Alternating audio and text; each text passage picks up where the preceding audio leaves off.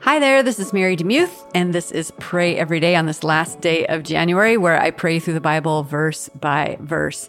Um, just super grateful. I know that January can be a time where you make all sorts of resolutions and then they fail by the end of the month, but um, that's okay. I just want to let you know you are loved when you make mistakes, um, when you disappoint yourself, uh, when things don't go the way you want them to, or you had too high of expectations and you should have lowered them and you're chastising yourself for that. All those things. The Lord is for you. He loves you. He's walking alongside you. He sings over you songs of deliverance. He is for you. So rest in that today. Okay. We are reading from Matthew 24 verses 15 through 21 in the World English Bible. And this is what it says. We're talking, Jesus is talking about um, the signs of the end of days. This is what it says. When therefore you see the abomination of desolation, this comes from Daniel 9 27, 11 31, and 12 11, which was spoken of through Daniel the prophet standing in the holy place, let the reader understand. Then let those who are in Judea flee to the mountains. Let him who is on the housetop not go down to take out the things that are in his house. Let him who is in the field not return back to get his clothes. But woe to those who are with child and to nursing mothers in those days. Pray that your flight will not be in the winter nor on a Sabbath, for then there will be great suffering, such as not been from the beginning of the world until now. No, nor ever will be. Unless those days had been shortened, no flesh would have been saved, but for the sake of the chosen ones, those days will be shortened. Then, if any man tells you, Behold, here is the Christ, or there, don't believe it. For there will arise false Christs and false prophets, and they will show great signs and wonders so as to lead astray, if possible, even the chosen ones. Before, behold, I have told you beforehand.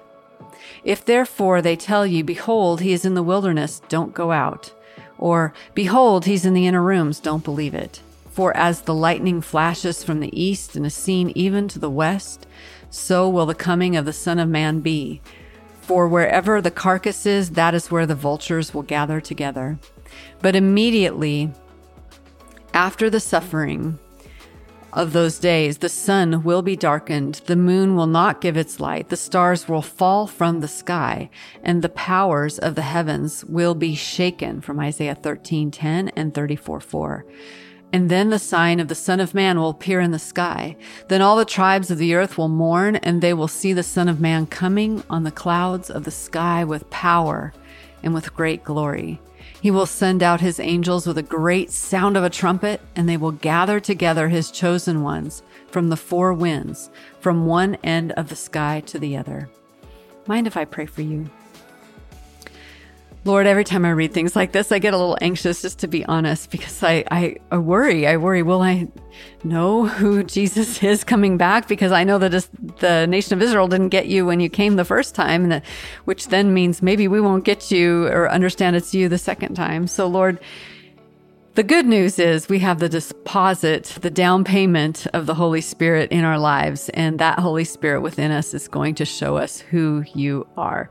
And so we don't need to fret. I don't need to fret. I don't need to be worried about those kinds of things. And really the point of this passage is for Jesus teaching his disciples that uh, they need to be ready, to be ready for whatever may come. And there will be an end of time someday and we are to be ready. And if I look at some of those parables that are shared about um, lamps and oil and not being ready, um, I think about how important it is for me to be ready. And to be ready is to be a faithful follower of you, Jesus, who listens to your voice, who reads your word, who uh, it not only listens to your voice, but when you prompt us, we obey that voice and we um, think uh, of others before we think of ourselves. We worship you first as the King of Kings, and then we serve others. Um, to love you with abandon and to love others with that love which we have received from you and also that we give to you.